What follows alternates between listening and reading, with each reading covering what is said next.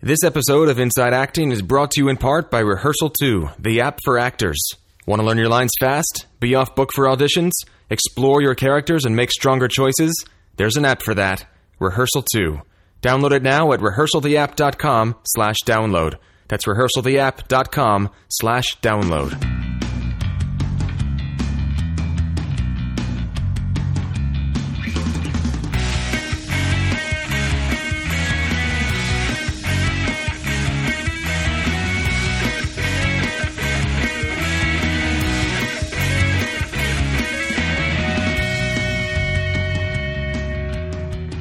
And welcome to episode 130 of Inside Acting. I'm AJ Meyer. I'm Trevor Algatt. You hesitated there, like, is that my name? I was gonna do And- it. I was gonna do a Trev 90X3, but I decided against it. Oh, why Yeah, not? Now you've yeah, done it. yeah. you should have done it. You should have done it.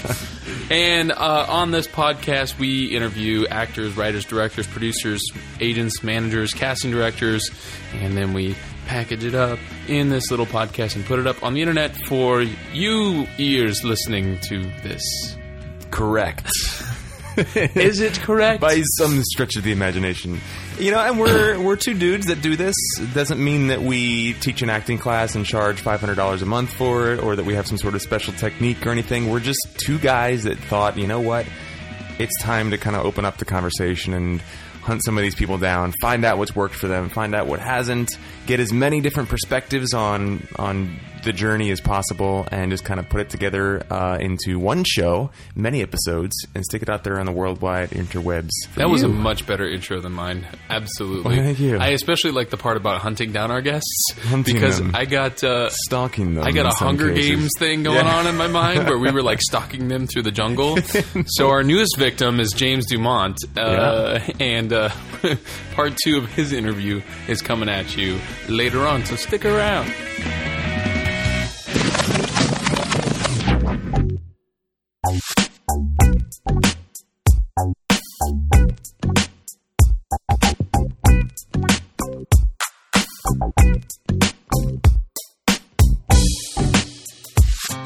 Hey everybody, episode 130. I feel like that's another milestone number.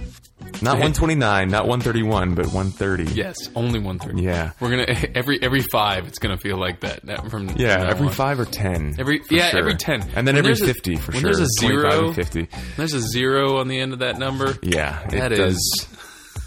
In fact, I remember a hundred episodes ago was I think Mark Gant or Alan Barton, and I remember sitting around a table with you and being like, "Episode thirty, man! Wow, we passed the two dozen mark like six episodes ago, bro."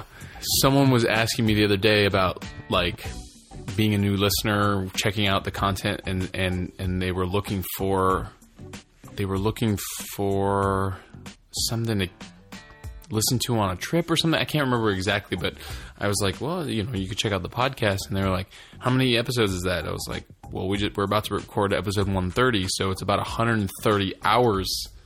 Of content. That's the number that also trips me out when you Yeah. put like the time on the end of the the number of the And most of our episodes are over an hour, so it's yeah yeah. So it's 150 plus hours of content. Holy shit! Holy crap, man! Uh, That's bef- like a lot of days. It's a lot of days. uh, before we jump into the meat of the episode, we do want to just give a quick shout out to uh, our patron of the week, Una Love, who has been. I feel Uh, like she needs a theme song a when we support- I know it's such a beautiful name, and she has such a beautiful accent. Um, and she's a beautiful girl. and she never calls anymore. Yeah, She never well, calls, you know, she never writes. She's she's super active on the Facebook group. She is. She is. She's a creative coach for uh, individuals and businesses, I believe, and she does some some pretty cool work. And she's been uh, um, very supportive of the podcast. I think almost since the beginning. I remember getting voicemails from her like two, three years ago. Mm-hmm. Um, so yeah, check her out. We got a link to her um, stuff on our website in the show notes. So take a peek and give some uh, warm fuzzies to Una Love. So what's up, buddy? What's going on in your Um, world? Why, thank you for asking. um, let's see. Two big things that I wanted to kind of quickly chat about. Number one is my obsession du jour, which is P90X3. So this came out. Um, you know, I think most of our listeners know by now that I'm a big um, fitness nut, and No. um, I know it's it's out of character, but uh, I I fell in love with uh, these home workout programs, which I would not have gone near with a 20 foot pole even just a few years ago. Uh, but I was totally converted by P90X, and P90X3 came out in December, and the sports science has come a long, long way. Like I thought P90X was, you know, kind of like the bee's knees. You know, I thought it was pretty cool. And uh, and I'm doing P90X3. I'm like, oh my god, like this is. I thought functional fitness was, you know, at one place, and it's way ahead of where of where it was. You know, so uh, Well, it's been how many years too since? almost like eight years, I think. Yeah, I mean, that's a long time in yeah. in the world of science. Yeah. Science. science. So, so going back to our interview with Tony, you know, not knowing what he had been working on, and now being able to see what he'd been working on, and you know, I've done. It's Saturday right now as we record this, and I'm about to go do an MMX routine after this. But yesterday I did cardio with weights. The day before that, I did uh, just a very intense push pull routine. The day before that was yoga. Before that, it was agility, speed work. Before that, it was synergistic stuff. I mean, when was the last time you got that much variety of, of fitness and functional movement into three and a half hours for the week? Three and a half hours. And yeah, because you were you were telling me that each each exercise is only th- about thirty, minutes. each, and you know That's I, nuts. I there are some workouts where I'm like, okay, that wasn't too bad. That was a half hour. I felt like a half hour. We're done. But like, there are some where you're like, dear God, is this over yet? You know? it's rough. Like yesterday's workout Oh, I'm was only four minutes man.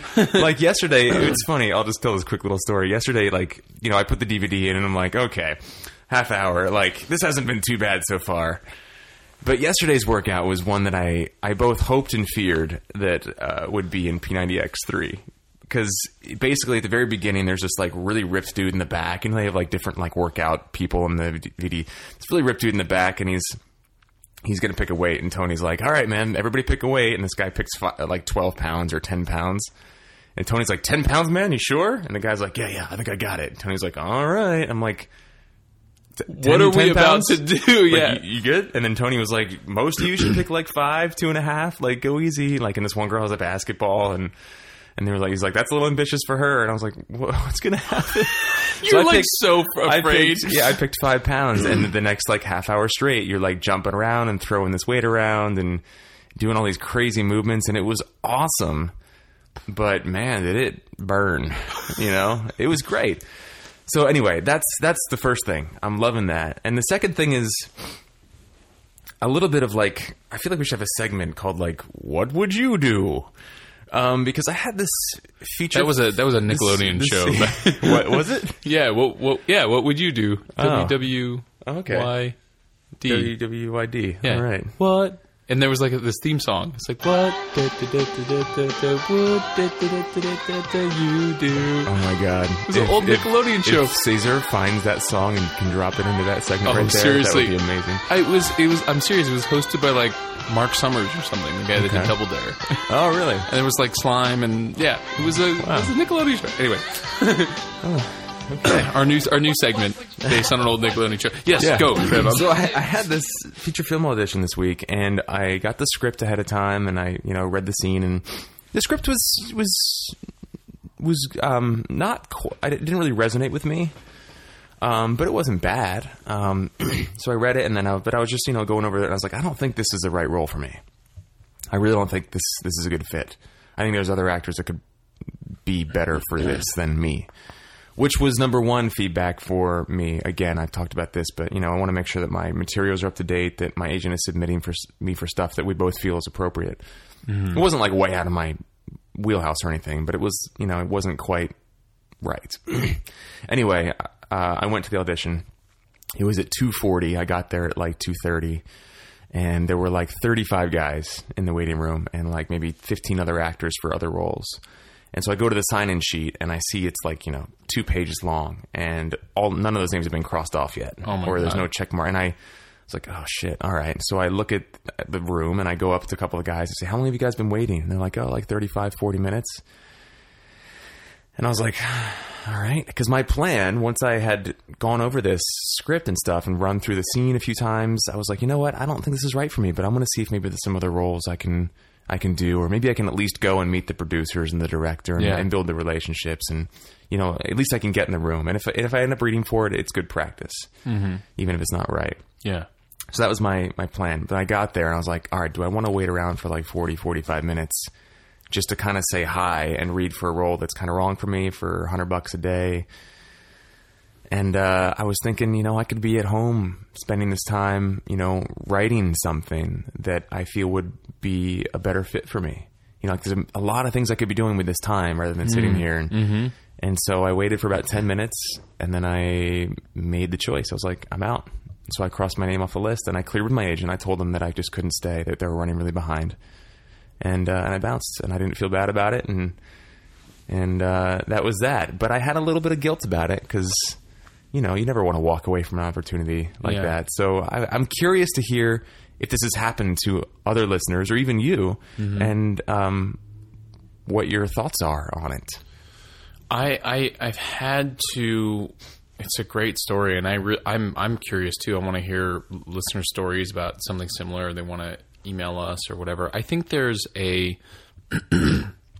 First of all, I think there's a, a, an immense amount of power in making that choice because it really is an example of you being in the driver's seat of your career and knowing, you know, like even from the point of knowing that the the role wasn't exactly a right a good fit. If it was an audition for some major major casting directors, you were getting in front of some some big producers, directors um, uh, uh, for uh, film and television, or or even theater. You know, it is that thing of like, well, I'm just going to go in and meet them and show them that I'm a good actor and knowing that I'm not right for this role. You know, TJ Ramini uh, talked about it during their interview. Yeah. Um, you know, he, he went in for that role where it was like really quirky and it wasn't really his thing, but like he just wanted to show them that he was a good actor. And like, what was it like later that day or something? He got called in for a bigger, a different and bigger role on the same Yeah, television yeah. show. So that's what I mean by that is like you you do one does I do need to look at what it is that you're actually you know going in for, and I've I've I've done I've made that choice before, especially when they were running you know really behind, Yeah. um, and sometimes it was you know frustrating and uh, I didn't want to leave, and sometimes it was a similar thing to what what happened with you. I remember one time they were running behind, and it was the day that uh, that we were um, rehearsing. The only day that we were rehearsing all three War Cycle plays back to back to back before we did them back to back to back. Yeah. Um, it was like the Tuesday before the the Saturday or Sunday that we actually did all three uh, Yeah. in a row. It was that day, and that morning I drove all the way out to um, I think it was I think it was at La Mirada, the La Mirada Playhouse, and they were and I go out there a lot. Uh, Julia Flores casts there a lot, and so she calls me in anyway. Uh, and I had I had to leave, and I remember having a conversation with my manager, and maybe this will support you and like what you're you know thinking about it. And she said, "Look, they have the job. You wa- want the job, or you don't." Do you know what I mean? Like she didn't she didn't say that last part, but I added that last part. I added the or you don't. She kept saying like they have the job, you want the job. They have the job, you want the job. I added or you don't. And if you don't, then you you have the power to make those kinds of decisions of Yeah. like I'm not going to stick around. And you know, maybe there's another way of of establishing a relationship with those people if you want to have a relationship mm-hmm. with those people if that was your reason for going. But if it was like I said for some major network and you were going to meet a casting director you've never met before, you might be more inclined to stick around Exactly. knowing you weren't right for the role just to be able to show them that you're a good actor, you can do that and Yeah, what I'm saying? that was part of my thought process too. I was like, if this were for like a, a, a major network and like a primetime show or something, a they wouldn't be running forty five minutes to an hour behind. Um, because the, the the the list of names, it did not look. When these guys said a half hour, I didn't ask when they like what where they were on the list though. I estimated they were like forty five minutes to an hour behind based on the number of people there. Because there were at least fifty people there, and they're not all going to go in and do one minute reads. So based on that and the fact that it's a non union film, you know, paying SAG ultra low budget, shooting in like Utah or something. I mean, who knows? And then and the script wasn't like the greatest thing I'd ever read. Lots of typos, lots of little things. You know, I, I try not to judge on that kind of thing, but it does make an impression. Yeah, that was part of my conversation. But you know, if it were a network thing, like, and that were the situation, that that were that many actors, and they were running that far behind, which there never would be either of those.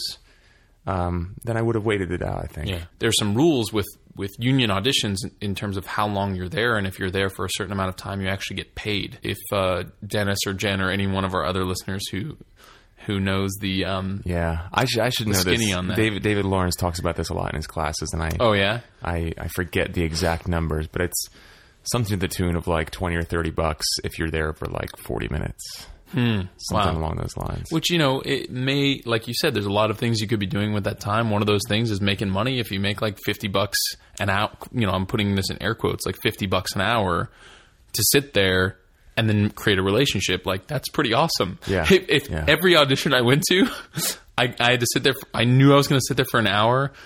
But I knew I was going to establish a relationship, and that the people in the room or the people running the list were going to hand me a fifty dollar bill on the way out.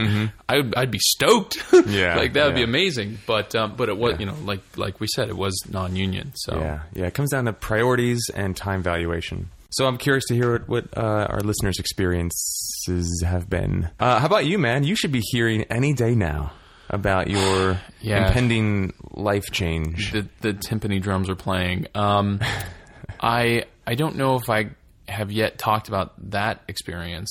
I don't think I have. I don't think we've recorded not since yet. then. No. Uh, I went in for my re audition. Um, So just to catch us all up, this is Heathers the musical, Yes. and you you were in the workshop cast, Uh-huh. and uh, and everything was great, and they loved you, and you felt like it was it was a good tight family. But they've got to re-audition as they take it out to New York.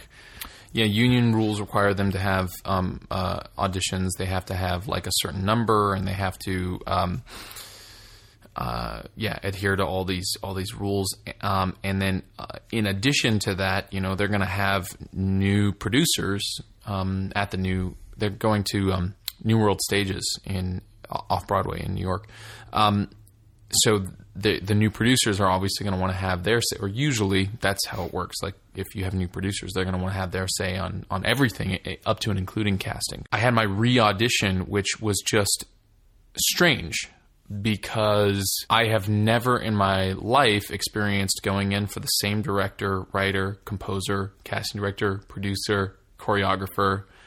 The uh, whole family was there. To every single person was there, and I was re-auditioning for the same for like the same stuff that I had already been cast in. so they already knew you could do it. It was just a formality. Exactly. So it was just a very strange experience. And you know, there's two yeah, there is two ways to look at it. I can look at it as it was just a formality, but the other things that I need to consider besides the new producers and, and whatnot is that uh, they are having auditions like all over. Um, the two that I know about are in New York and LA, but I wouldn't be surprised if they're doing them in San Francisco and Chicago and um, Did they they taped it right? My audition. Yeah. yeah. So somebody else, somebody So knew was prob- going to see it, probably somebody new is going to see it. and they're going to want to weigh in. yeah, exactly.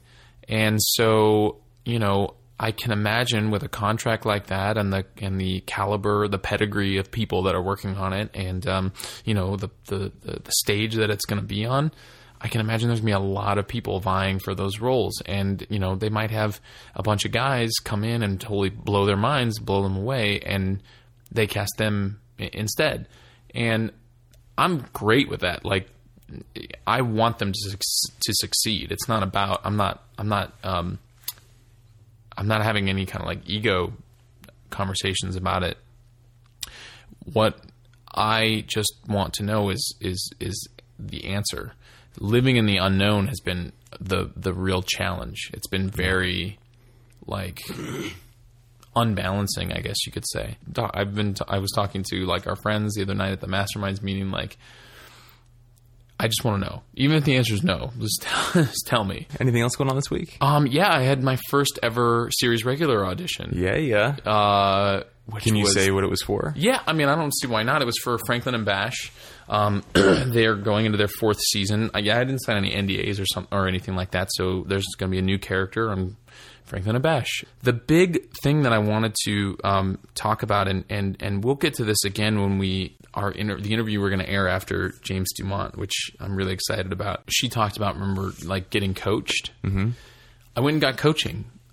um, and what was cool about it was I, I had considered it like this is a big audition. I should probably get coaching or get somebody's opinion on it. And um, thank goodness, like Ben walked in. It was like eleven o'clock at night, and I was like still working on the sides. And he's like, "Are you getting coaching on this?" And I was like, "Yeah." I was like, "I've been considering it, but I don't know. I don't know where to go or what to." And it was sort of like this moment of like, why don't I know? Why don't I know where I can get coaching? You know, who I can go to, how much it's going to cost me, whether or not they're going to be available, when, you know, how to get to them, etc.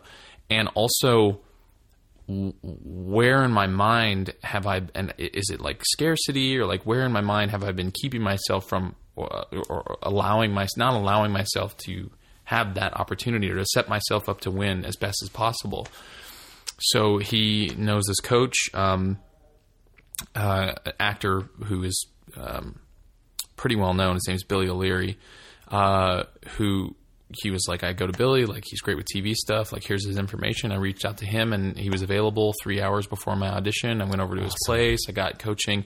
The coaching session was awesome. I mean, to have somebody who's worked that much and, and knows their stuff, and and um, you know, I we read through the scenes once, and then he said, okay, I'm going to guess who this guy is, and then you're going to tell me the the breakdown after only reading through the sides once, and um, he he he had it like dead on, almost word for word what the breakdown was, and I was like, that's that's that's pretty impressive. That's awesome.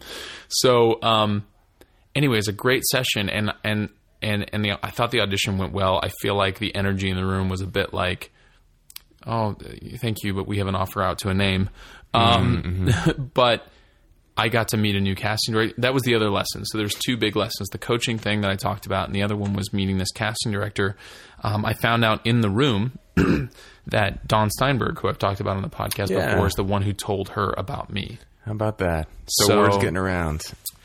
Well, I mean that. I mean, we you know we've been talking about like setting up dominoes and creating re- these relationships, and I think that may be the very first time when I went into a room like that, and the casting director was like, "Oh, I heard about you from this other." I mean, she's a network executive. Yeah, that's her. I mean, she's a VP of casting at, at Sony. That's like her title. So, a network executive told this other casting director about me, and then I went in and I felt like I did good work. So, mm. I mean, that's that's the win. You know, talk so about cool, man. booking the office. Yeah, you know, I, I mean, it's not every day that someone like me who doesn't have a lot of television credits gets called in for a series regular. Yeah. Like there really is the typically, obviously there are exceptions, but for the most part there really is this co-star, guest star, top yeah. of show guest star, recurring, you know, series regular track. Yeah. Series lead track, yeah. you know. And um and I have, you know, one re- really at the end of the day, one television credit. Mm. Uh, that I can put on my resume. So to be going in for that period was huge, and I was really ex- excited and honored to be able to have that opportunity. But then to to like have that in combination with me doing good work, in combination with meeting a new casting director, in combination with her hearing about me from this other um, casting director slash network executive, that that was that was pretty cool. Pretty huge, man. Yeah, yeah. That's great. So that's my big news. My big news for the week. Oh, it's so cool. That's so cool. Well, I can't wait to hear what you have to share, uh, not only over the next one or two episodes, but 10 episodes from now, 15 episodes from now. Yes. It's going to be epic. Yes.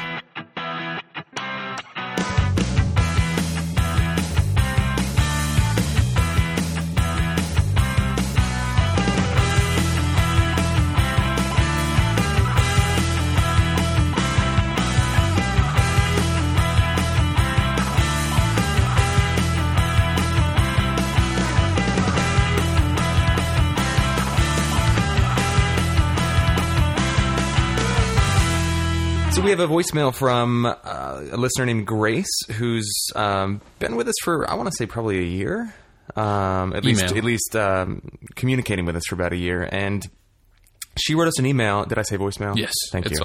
Uh, she wrote us an email that um, with a question that, that's come up several times in the past, and I think we really responded to this one in depth at the very, very, very beginning of the podcast, back in like episode nine, I want to say, with Peter Bedard.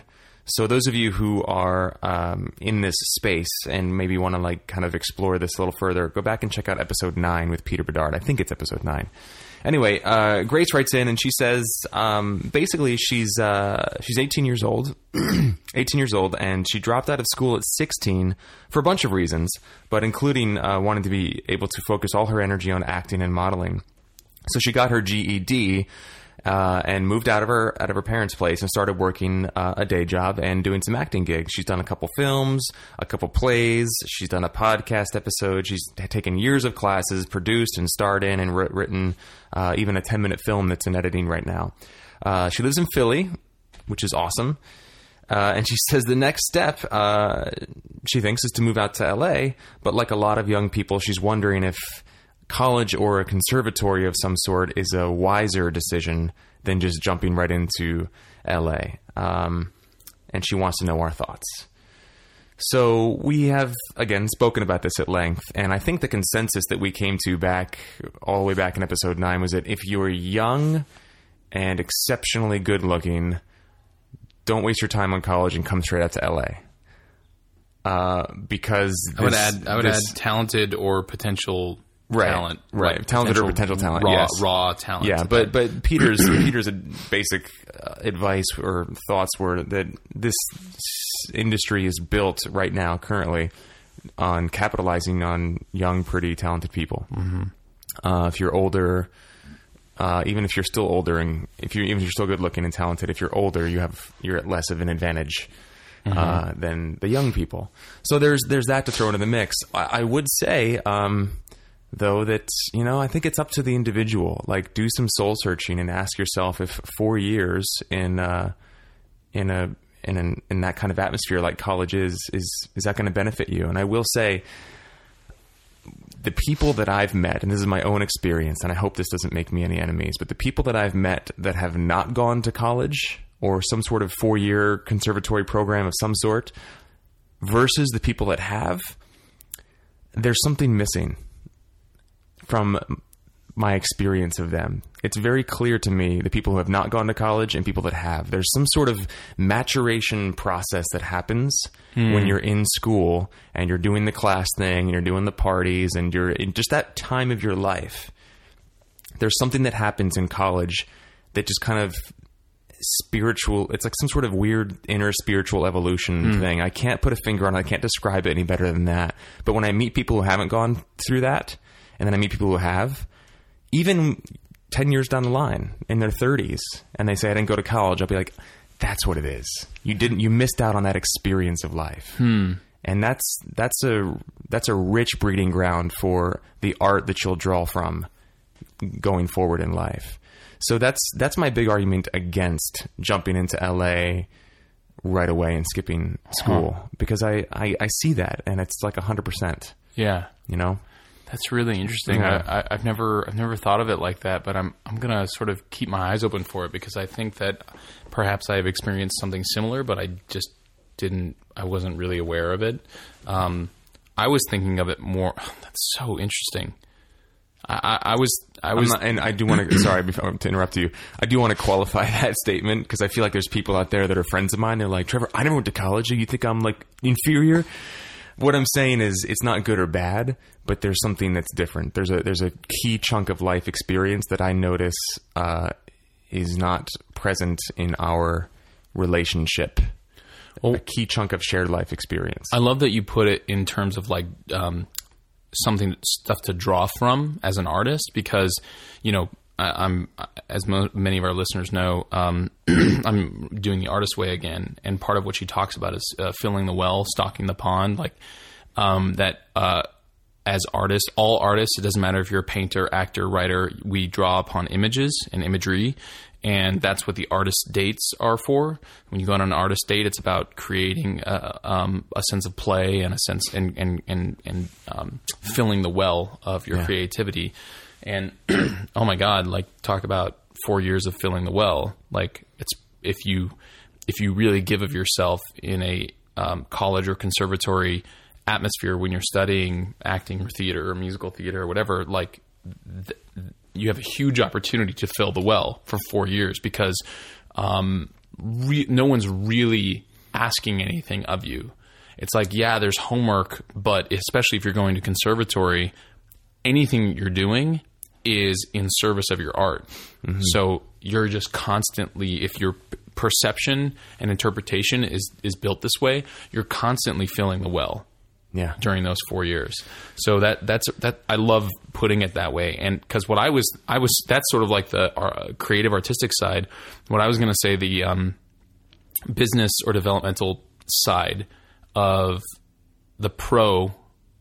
Because the con of going to college on the business side is you quote unquote lose those four years of your youth, um, and youth sells, just like we were talking about with you know Peter Bedard and and and that point of view. So that's the con. The pro is building relationships with people who may or may not be able to either get you jobs down the line or building relationships with people who are also working in the industry, period, full stop. So you end up surrounding yourself with a community of like-minded people up to the same thing who are who can either get you jobs or who are going to support you in in in in the work in mm-hmm. either getting jobs mm-hmm. or your creativity or you know what have you.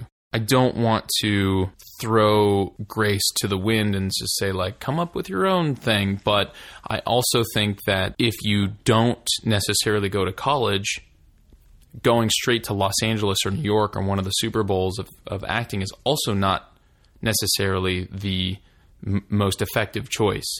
And I would encourage you, Grace, to pay special attention to James's commentary on this very fact. And I'm not sure if it's in this part or if it'll be in the next episode, but he talks very specifically about going to one of the minor markets and just completely saturating it because if you can if you can win in a minor market if you can book and book and book and work and work and work and work. Not only are you going to build up experience not only are you going to get paid to be an actor not only are you going to build up a, a resume but you're going to have all of that as ammunition and you're going to be able to cut your teeth and learn a lot before going into one of the super bowls hmm. of acting. Because I feel like one of the things that happens is people come out here thinking that you know, oh, I'm I'm talented, I'm good looking, I can make this happen. But guess what? Everyone's talented and good looking. It's Los Angeles. It's true. So and true. and James says that. So I would just say, Grace, my final note, and Trev, I'll throw it back to you for whatever you- you'd like to, you know, finish up with. My final note is to to take in what James says about that and um and and add it into your um consideration. So here's part two of our chat with uh, actor James DuMont. Um, so much energy, so much passion, so much wisdom, so much knowledge. Enjoy bathing in this, guys, and we'll catch you on the other side.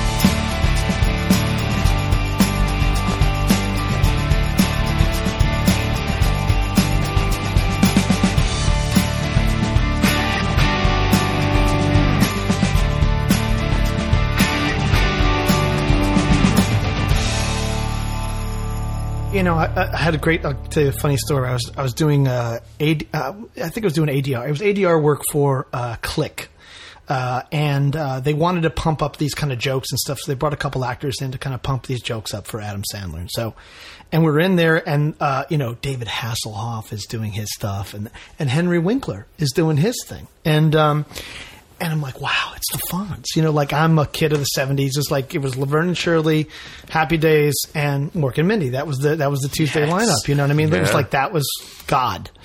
And so, um, the Fonz. It- there's Henry Winkler right there, you know. And, and I'm like, he had just finished doing a CBS series that, with a friend Stockard Channing, who I did Six Degrees of Separation with. And so I introduced myself and I saw him work with Stockard. And he go, oh, I saw Six Degrees. And we, and we kind of connected. And then he reaches to shake my hand, and in his hand is a card, like he's a salesman, like he's a like a realtor.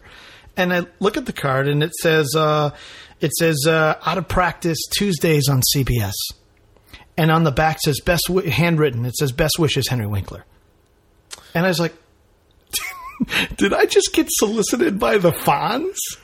Wow. And then it stopped. I stopped and going, holy shit! It's a hustle. Hmm. It's a hustle at every level. Here, here's the here's a guy that's got like you know went to Yale and you know was Hamlet and was the Fonz and produces and directs and he's giving me a card to watch his work. He's the Fonz. you know what I mean? But then I was like, wow, if the Fonz has got to hustle to mm. get me to watch his show on CBS, what's my excuse? Mm. And that was a kind of like, what? You know, out of an 80, like, where does it come? Like, does it dawn? You say there's things you're doing, like it dawns on you. It's like, oh, yeah, dude.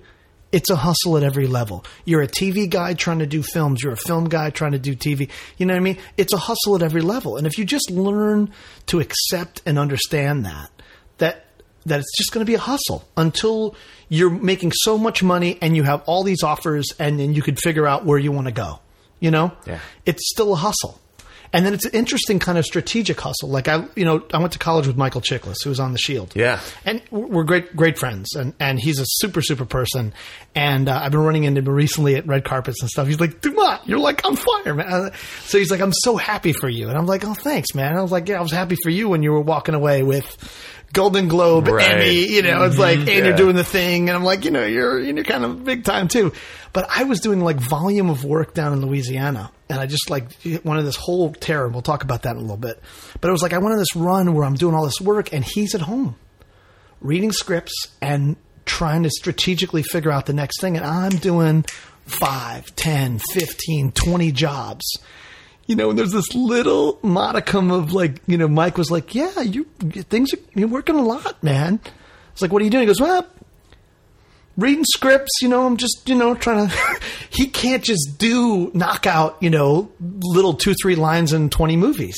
He's there's a strategic thing that has to happen. He's got to. He's coming from a series. He's got to go to the next series. He can't just do anything. Right, You know what I'm saying? Yeah. So there's like then all of a sudden, you know, you spend your so much time trying to, you know, chase work. Then all of a sudden you're getting work, and then now you got to be real careful about what work you do. Unless there's like some people mm-hmm. and say yes to everything. You know what I mean? Right.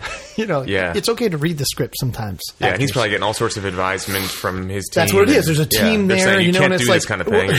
exactly. You can do this, but only if it airs in China. Yeah, Never, don't let anyone in the U.S. see That's it. That's right. You Yeah. know, and it's the role. Maybe you know, you're like, you know, you're an actor. You're like, you want to do these roles, and you want to try to find those scenes that have the thing. You're like, oh, I never Yeah. did something like that. You know, but then at a certain point, these guys do all the cops and the doctors and the lawyers and the dads and the husbands that they can.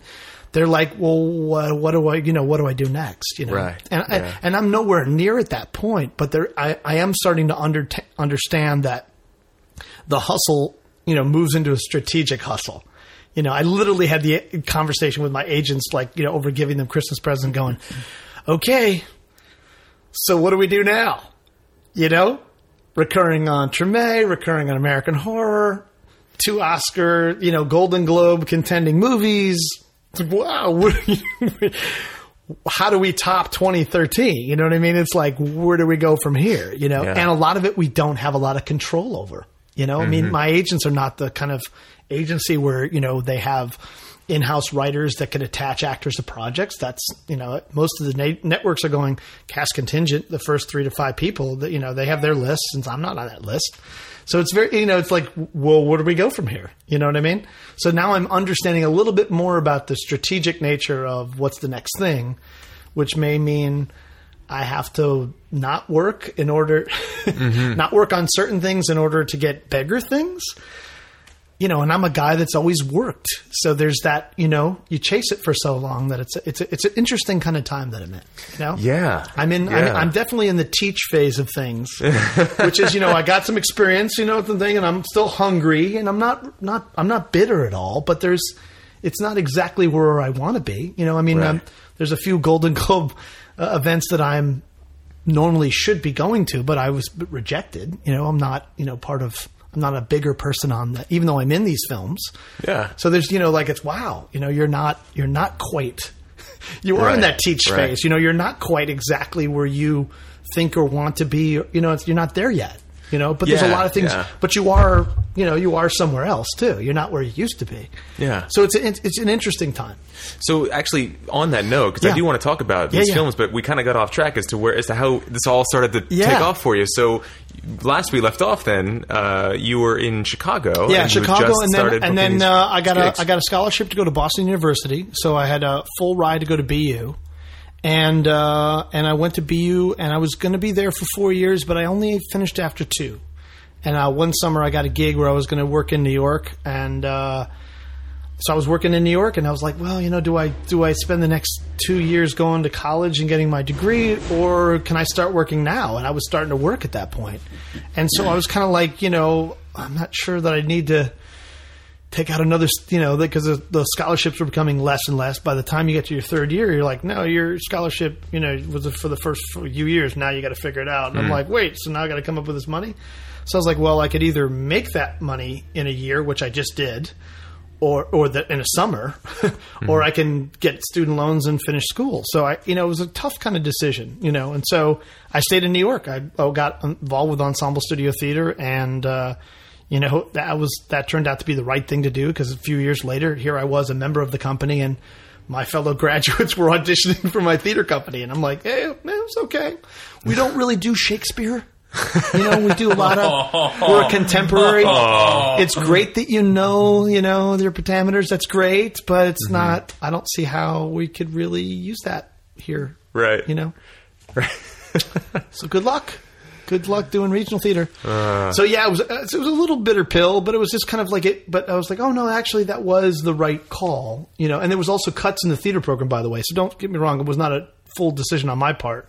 They also, you know, had 60 people of 1,500 the first, you know, of 1,500 applicants. It was 60 the first year. They cut 20. Second year, they cut another 25. So I was like, I was not really invited to come back. So it was not really a choice I had. I, I thought, well, I could go back to BU and do something else, which I thought about doing. Right. Um, so I was like, no, I'm going to, why just go stay in New York and work, you know, mid 80s, let's just do this, you know, pull the trigger and let's go. So that's what I did is I, and I did pretty much everything. I was a DJ, you know, so I had Yeah. ways to make money, you know, I worked nights, which is kind of, you know, working till four in the morning is kind of difficult to do when you're trying to rehearse the next day or be in an acting class, but you know, I was able to make money. Catered a little bit, waited some tables, you know, did pretty much everything. Yeah. But then it was like it, it was kind of boots on the ground. It's like you know, I just did everything. I went through backstage and I highlighted things and went and got pictures done and you know I was in classes and I you know I did everything I possibly could to you know keep keep moving and hustling and things led to like you know doing some really good off Broadway plays. I did Waiting for Lefty off Broadway, and that had a good a good really run. You know, I was uh, Sid and Florrie, you know, the cab driver, and so you know that got me great reviews, and I got a, a real great review in the New York Times. And so my friend David Eigenberg, who was on Sex in the City, and now he's on uh, Chicago Fire, he came. He and I were, were kind of you know we were up for the same kind of roles. We you know we looked alike then. We don't look anything like now, but we looked a lot like then. We were very kind of thin and emaciated. We just we were broke, and I had long hair, you know, and we just looked at we, we kept reading each other's roles. Like i would start the play and then he would finish it. Or i would you know start it finish the play and he would you know like we hmm. everyone's like yeah you and Eigenberg man. It's like your guys are the young you know young bob we're like the bobbies you know we're the young you know the you know the hustlers you know and so ironically enough he came to see me uh, one of his off nights and he was doing an off-broadway play called six degrees of separation and uh, he got a gig for like two weeks, and it was the last two weeks of the run off Broadway before they moved it up to the the Beaumont, which was going to be the Broadway house. Stockard Channing was going to come back. Um, uh, Courtney B. Vance was going to take over the role for James McDaniel, and uh, he needed somebody to understudy for two weeks. And he saw me and waiting for Lefty. He's like, "Dude, you should come in and audition." And I was like, "Okay." I was doing a student film, a NYU student film, deep, deep, deep Brooklyn. I mean, Sheephead Bay, way down Brooklyn. And the guy was uh, uh, wouldn't let me out to go to my audition. The director of the student film Yeah, the director of the student film would not let me leave to do the audition and come back down. I said, I got uh, off Broadway play. I got to do it. It's seven fifty a week. Trust me, I need to do it. And SAG rules are you got to let me go. So I found myself uh, two track fires, police action uh, from Brooklyn all the way up to Lincoln Center. I ran, I think it was from 57th all the way to 65th, which is about 15 blocks, but then it's wide blocks. And I got there just as they were about to leave. I said, I'm here, I'm here, you know? And I had been like pumped up and, and I did my whole scene and I got the role and I ended up doing two weeks uh, off Broadway, finishing the show with uh, Swoozie Kurtz and I was the hustler. I was a full frontal nudity street drag in the show, and it's one of the funniest lines in the play where they're, you know, it's uh, uh, I'm they catch me in bed with this guy, and I kind of come up and I and I'm walking straight, you know, full frontal in front of the whole house, and they're like, you know, I was like, hey, how you doing? And I jump in, and I walk, jump on their couch, and then they push me off the couch, and I chase them around the room, and she goes, stop it. He might have a gun. you know, I have nothing on but socks. You know what I mean? And so it's like, this is I can't believe I'm doing this. This is like streaking, you know. But I'm getting paid seven fifty a week. This is a good. This is some good right. coin, you know, especially in those days. And so uh, I ended up doing the role for a couple of weeks, and then they were moving up up to the Beaumont, and there were lots of roles that they needed to understudy. They needed to understudy, and I said. Uh, they said, "Would you come back?" And I was like, "Well, yeah, sure." So I ended up understudying all the kids, and then eventually David left the show, and then I took over for the next year and a half.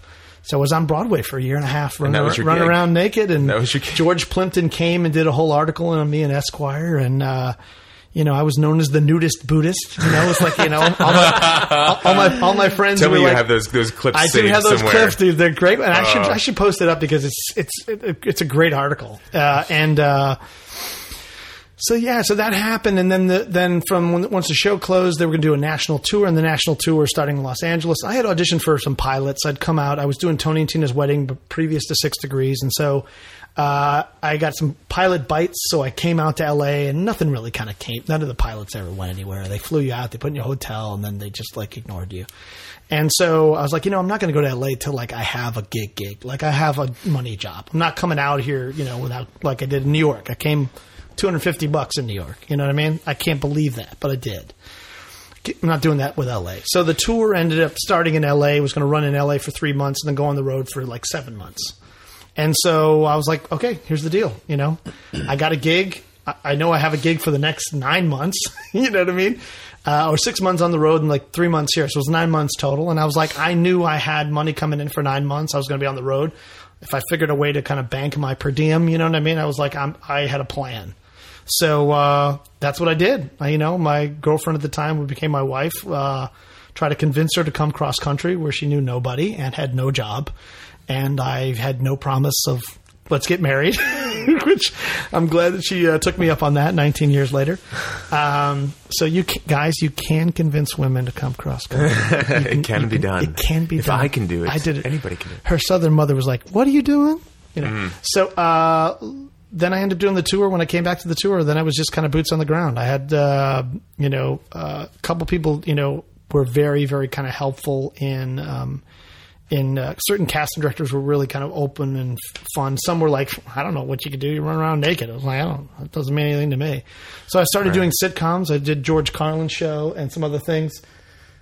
And so uh, one thing kind of led to another. Did like a recurring thing on uh, Lois and Clark, and then you know just kind of took off from there. Just It started just doing, but building and building and building. and the same thing was like, you know, the philosophy was the same as the student films in New York in my eyes, which was, you know, these small little co-star things were like two lines here, or the cop, or you know, you, you know, detective number one, or you know, friend, you know, and so like each of those were like little things, but then when you put them in a reel, they're like, oh, they look pretty good. You know, you put you know ten seconds of this and ten seconds of that, you know, so it kind of led to a reel, and that led to like guest star stuff, and then you know, it kind of progressed from there. But one of the big things that happened is right around 2007, I knew that the Writers Guild strike was happening, and this is where it comes in about about foreseeing where things may go. See, you know, being aware and alert of what's right in front of you. Right. And uh, at a certain point, I just kind of hit a, a wall where there was, you know, guest star roles were becoming few and far between. There was more and more of an emphasis of uh, offers. Like I'd hear constantly, I see something on the breakdowns, and I'd be, you know, email my managers like, "Oh, offer's already out." It's like, then why is this on the? Why is there, you know, why is there an opportunity why do why do I think there's an opportunity or give me an idea there is when there really isn't? So it was like there was a kind of like you know, and the idea of stunt casting where you can get more film people. You know, film people were showing up on Friends and other shows. So it was like, oh, we could just make an offer out to somebody, and you know, because I was making my money at that point doing guest stars. I could do these top of show guest stars, and it was working out just fine and getting more quotes and things were going great. You know, not really a really lot of pilot action, but some. Um, I had a one big flurry around the time I was doing the Comedy Arts Festival, where literally when I was, you know, was I was doing the Comedy Arts Festival in Aspen, and we were doing these plays, and I did this play about an umpire with Jay Thomas, and it was like I had twenty pilot auditions waiting for me back in LA, and I literally was reading them from Aspen to LA. Never had anything close to that since, but it was like that was the kind of flurry of action that were going on. And I had a representative who really didn't know how to capitalize on that kind of action um, and really kind of strategically move it that way. Um, and so, you know, I kind of hit it like a, a wall. And I was like, one of the things that was, uh, I ran into an actor that uh, was kind of new to the business in his 50s. And he says, well, you know, I just want to keep it real simple. He was a guy in real estate. He's a very good friend of mine named Phil Austin. And uh, he said, I just want to keep it simple now. I mean, because I'm new to this and I was doing real estate and I've raised six kids. And he's like, you know, I just want to get better. I just simply, I just want to be a better actor. And I go, well, so do I. But, uh, but what am I doing about it? And I wasn't really kind of doing about it because I was kind of floating with what I had. And then I was like, you know what? I gotta, I gotta retool here, you know. And I read an article. Then that week it was like these little kismet. That week it was like an article about Tiger Woods uh, stopping and re- retooling his body and retooling his form. And I'm like, and going to coaches. And I'm like, well, Tiger Woods, like if Tiger Woods is going to a coach, you know what I mean? If the mm-hmm. guy, the best of the business is re reinventing and reinvesting in himself. But what's your, what's your deal? Hmm. You know, again, if, if, that- if, if the universe if the giving you Fonz a is wink. hustling, yeah, Yeah. if Fonz is hustling, what's your deal? Why aren't Yeah. you? You know what I mean? So there was like these little telltale signs of like, you know, I got to really, I got to get better because it's going to get more competitive as I go along.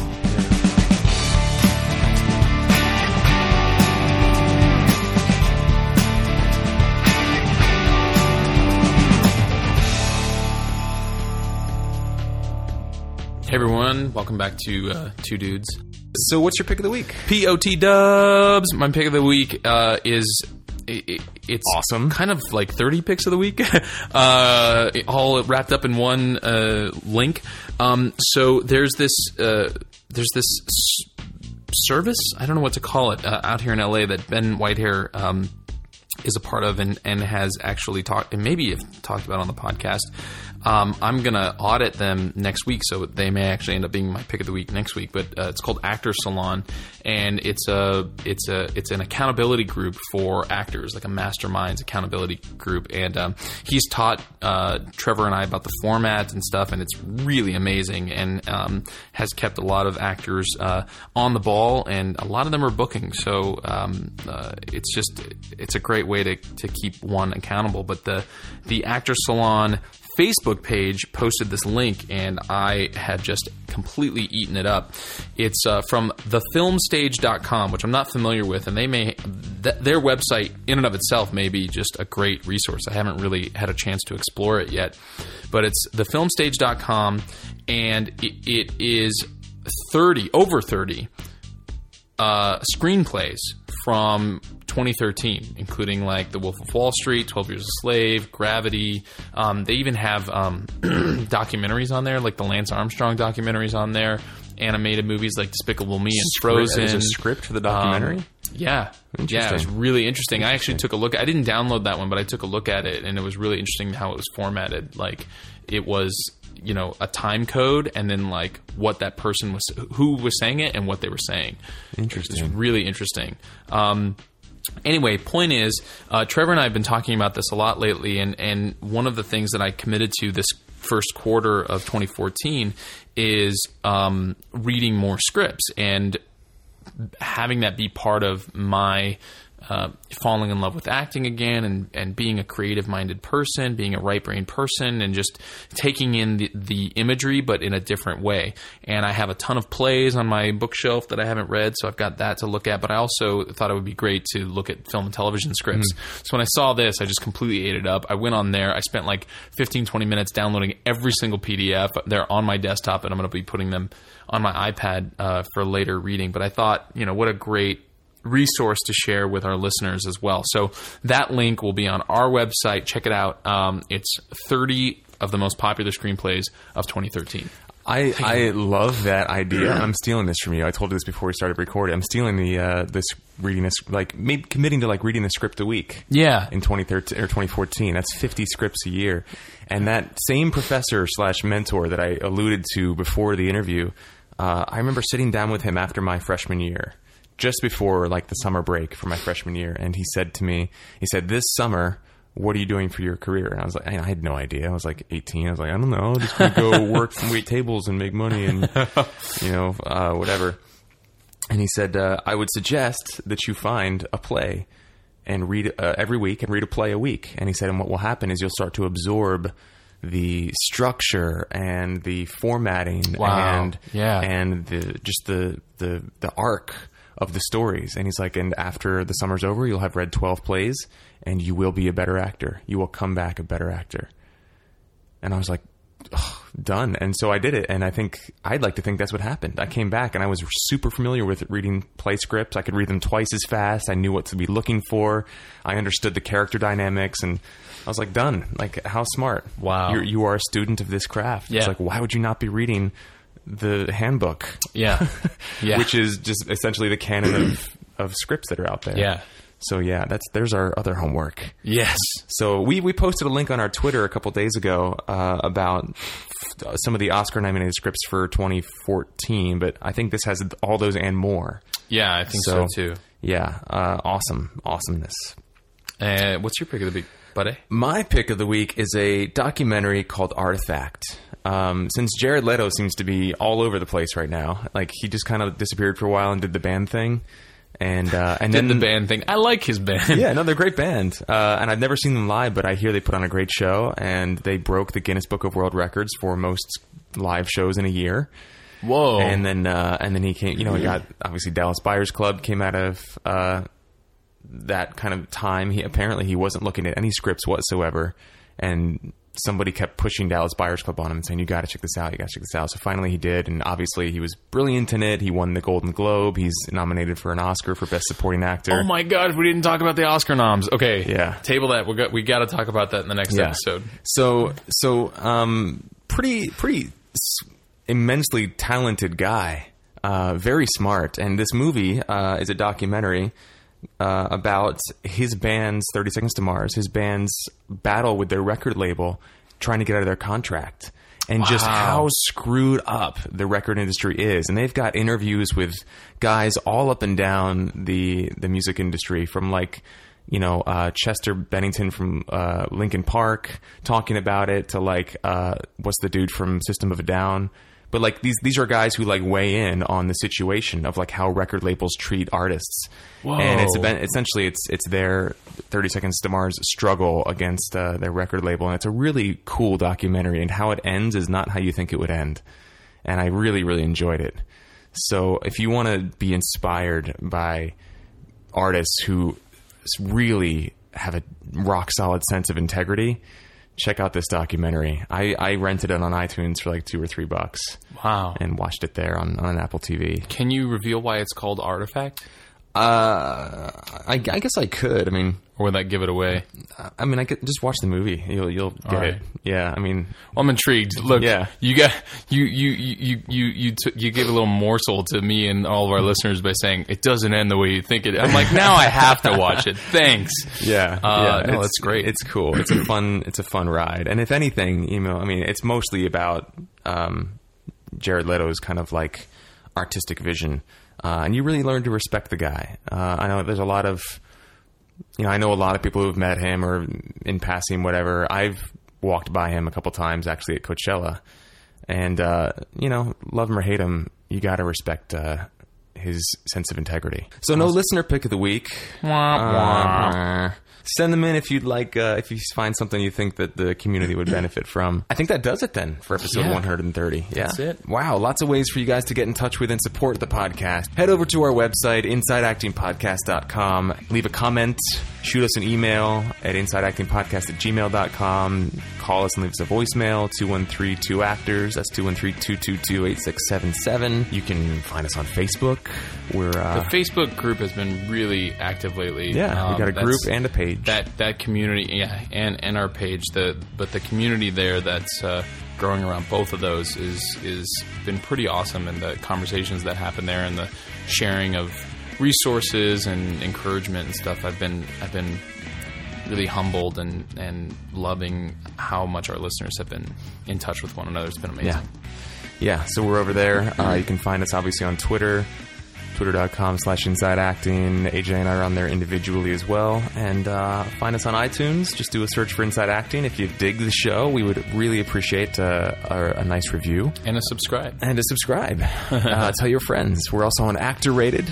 It'd be nice to just get a little shout out over there if uh, you feel so inclined. And then last but not least, You can donate to the podcast. you can donate. By, Support us uh, with your dollars. Yes, by heading over to the website and clicking on the donate button on the right hand side, you can leave a lump sum of billion dollars, or you can uh, subscribe to the podcast, become a patron rather, and we will feature you not only on our website but potentially in uh, an episode. So for our team, Jen Levin, our production coordinator, and Cesar Gamino, our technical producer, doing a lot of the heavy lifting behind the scenes. I'm your co-host, Trevor Algatt. And I'm AJ Meyer. We'll see you next week. And in the meantime, two dude sandwich. Wait, no. This episode of Inside Acting has been brought to you in part by VO2GoGo.com, the award winning voiceover training system and winner of Backstage's Reader's Choice Award for Best VO Training four years in a row. Visit VO2GoGo.com slash start for a free Getting Started in VoiceOver online class that will help you add voiceover to your acting portfolio. That's VO2GoGo.com slash start.